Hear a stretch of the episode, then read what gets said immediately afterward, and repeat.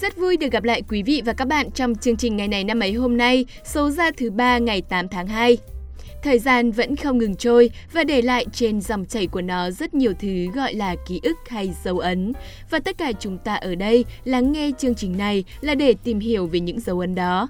Ngày 8 tháng 2 trong quá khứ đã có sự kiện tiêu biểu nào diễn ra, tất cả sẽ được giải đáp trong số phát sóng hôm nay. Tuy nhiên, trước khi đến với phần chính của chương trình, Thùy Dung xin được gửi lời chúc mừng đến các bạn có ngày sinh trong hôm nay.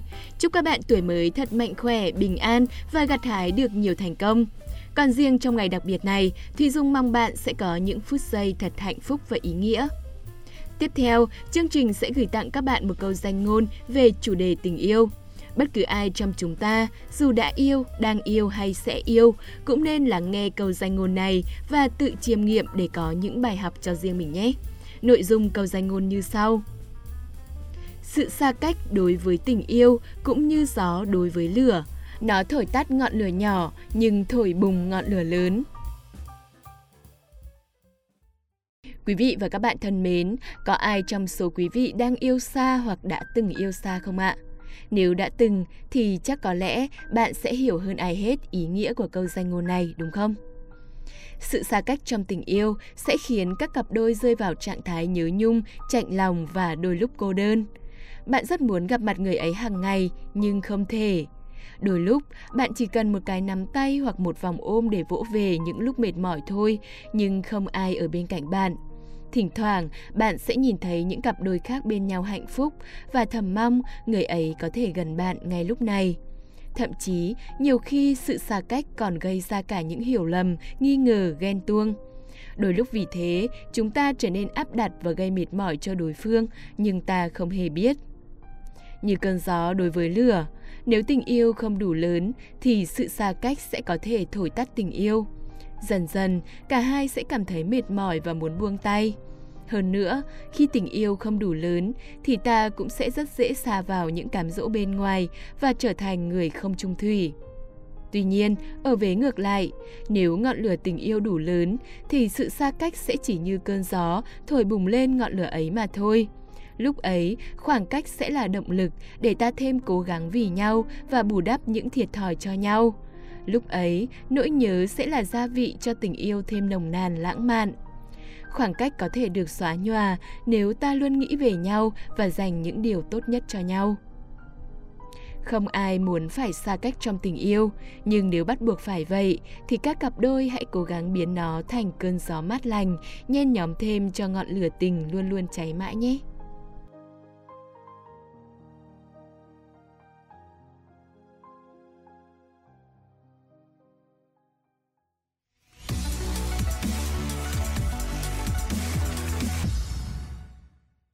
Quý vị và các bạn đang quay trở lại với ngày này năm ấy.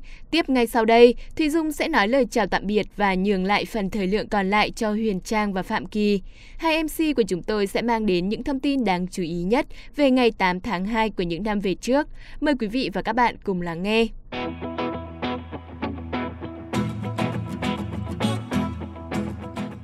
Xin kính chào quý vị và các bạn đang lắng nghe ngày này năm ấy. Huyền Trang và Phạm Kỳ rất vui khi được đồng hành cùng chương trình.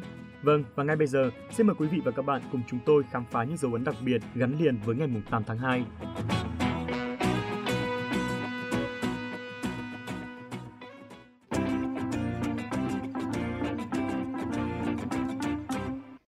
Quý vị và các bạn thân mến, ngày 8 tháng 2 năm 1762 là ngày sinh của vị vua sáng lập gia triều Nguyễn trong lịch sử Việt Nam, vua Gia Long.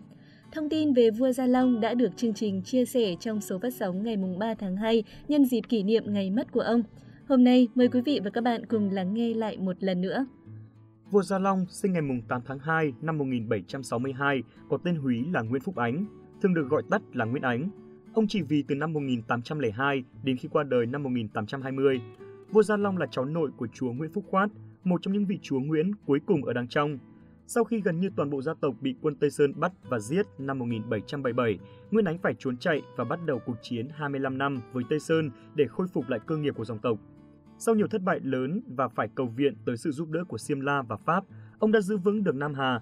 Về sau, lúc Tây Sơn suy yếu sau cái chết đột ngột của vua Quang Trung vào năm 1792, Nguyễn Ánh bắt đầu tiến đánh nhà Tây Sơn và đến năm 1802 thì đánh bại Tây Sơn lên ngôi hoàng đế, lập ra nhà Nguyễn, thống nhất đất nước và kết thúc nhiều thế kỷ nội chiến ở Việt Nam.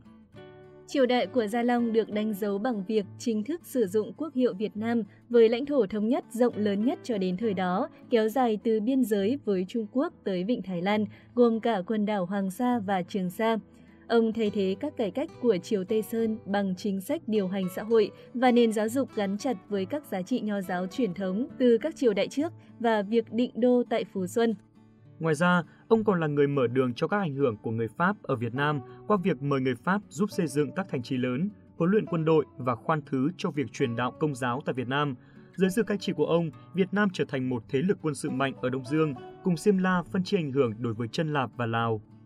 Sau khi mất, vua Gia Long được chôn cất tại Lăng Thiên Thọ hay còn gọi là Lăng Gia Long, nằm ở núi Thiên Thọ, thuộc địa phận phường Hương Thọ, cách trung tâm thành phố Huế khoảng 16 km về phía tây nam. Khu lăng mộ được đích thân ông chọn và đốc thúc xây dựng từ năm 1814 và hoàn thành ít lâu sau khi ông qua đời vào năm 1820. Cùng chôn ngay bên cạnh Gia Long trong khu lăng chính là Thừa Thiên Cao Hoàng hậu Tống Thị Lan.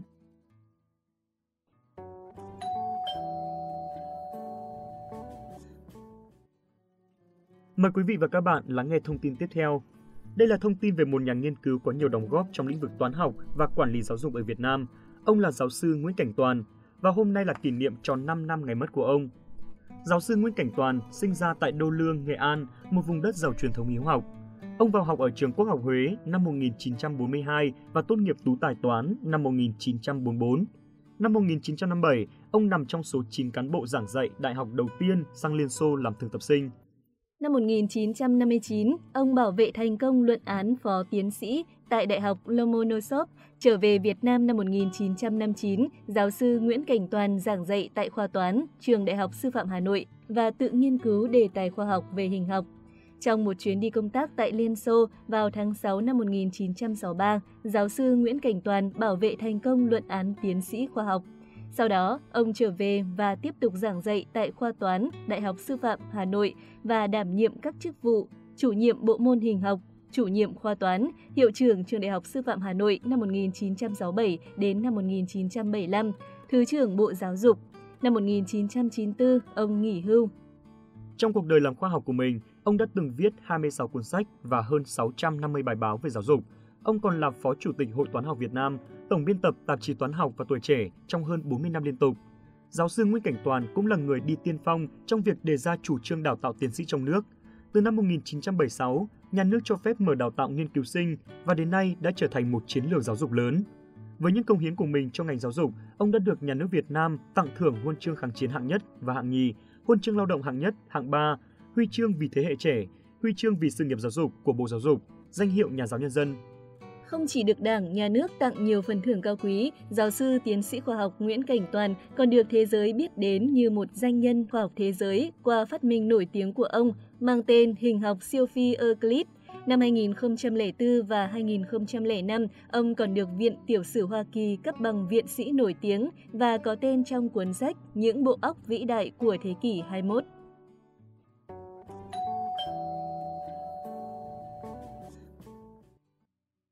Những sự kiện quốc tế sẽ tiếp tục chương trình ngày hôm nay.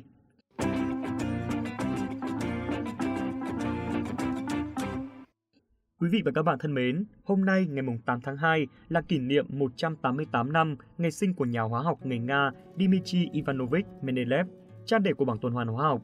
Ông sinh ngày 8 tháng 2 năm 1834 tại thị trấn Tobolsk, Siberia của Nga. Mendeleev là con út trong gia đình đông con.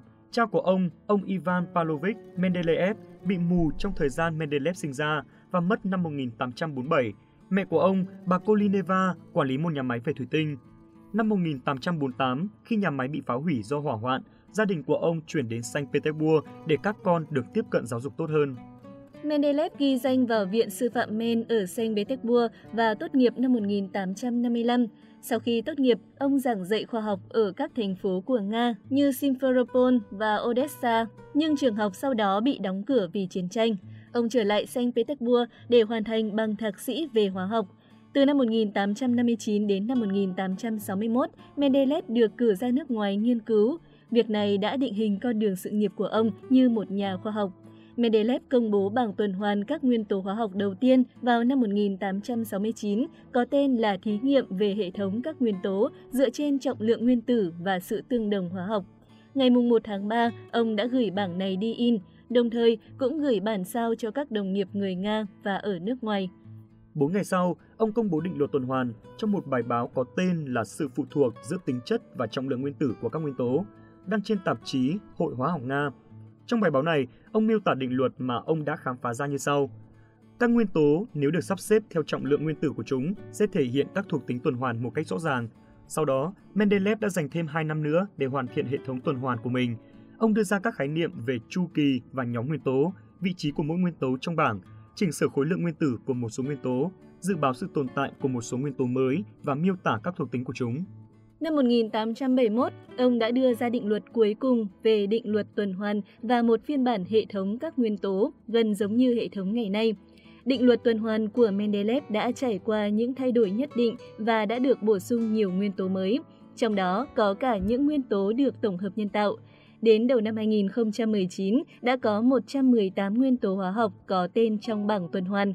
Trong suốt 150 năm qua, không ai có thể phủ nhận những ý nghĩa và giá trị to lớn của bảng tuần hoàn các nguyên tố hóa học.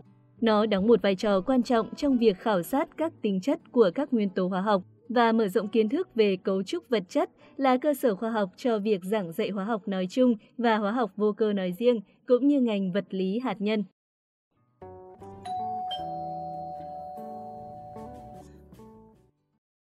Một thông tin về môn thể thao vua sẽ tiếp tục chương trình ngày hôm nay. Danh thủ người Bulgaria Hristo Stoikov sinh ngày 8 tháng 2 năm 1966. Ông được biết đến với biệt danh Dao Găm. Biệt danh này không chỉ lột tả sự sắc bén của một tiền đạo lừng danh mà nó còn ám chỉ một cầu thủ nóng tính, sẵn sàng phá vỡ mọi quy tắc trên sân cỏ. Stoikov sinh ra và lớn lên ở ngôi làng nghèo có tên là Yasnopole, thuộc ngoại ô Plovdiv, Bulgaria. Bóng đá chính là con đường để ông thoát khỏi cảnh cơ cực, ngay từ bé, huyền thoại người Bulgaria đã thể hiện tính cách ngang bướng của mình. Có vẻ chính cá tính đó giúp ông quyết tâm chinh phục mọi thử thách. Stoikov bắt đầu sự nghiệp cầu thủ chuyên nghiệp năm 1984 khi mới 18 tuổi với câu lạc bộ CSKA Sofia tại giải hạng nhất Bulgaria. Sau khi gây ấn tượng ở giải hạng 3 Bulgaria cho câu lạc bộ Hebrod Hamali, Stoikov đã được CSKA Sofia thâu nạp ngay ở mùa giải đầu tiên, ông đã tham gia một vụ ẩu đả ở trận chung kết Cúp Quốc gia Bulgaria và bị treo giò cả đời cùng 4 cầu thủ khác. Rất may là sau khi kháng cáo, ông có thể trở lại thi đấu chỉ sau một năm. Năm 1990, ông đã chuyển sang thi đấu cho câu lạc bộ Barcelona tại Tây Ban Nha. Trong 5 năm thi đấu tại Barcelona, ông cùng đồng đội đã giành 5 chức vô địch La Liga liên tiếp. Năm 1992, ông đã cùng với Barca đứng lên đỉnh trời Âu khi giành được chức vô địch UEFA Champions League. Không chỉ thành công ở Barcelona, Hristo Stoikov còn trở thành biểu tượng của bóng đá Bulgaria. Đỉnh cao của ông chính là vòng chung kết World Cup 1994 tại Mỹ. Ông đã cùng với các đồng đội đưa đội tuyển bóng đá quốc gia Bulgaria vào đến trận bán kết giải bóng đá vô địch thế giới World Cup, đoạt luôn giải vô phá lưới với 6 bàn thắng. Danh hiệu của bóng vàng châu Âu 1994 là một phần thưởng xứng đáng dành cho sự nghiệp đỉnh cao của ông. Sau những vinh quang giành được do dấu hiệu tuổi tác, ông rời Barcelona sang thi đấu cho Parma FC và các giải nhà nghề của Liban, Nhật Bản và Mỹ. Thông tin vừa rồi cũng đã kết thúc ngày này năm ấy hôm nay. Xin cảm ơn các bạn đã chú ý lắng nghe. Xin chào và hẹn gặp lại.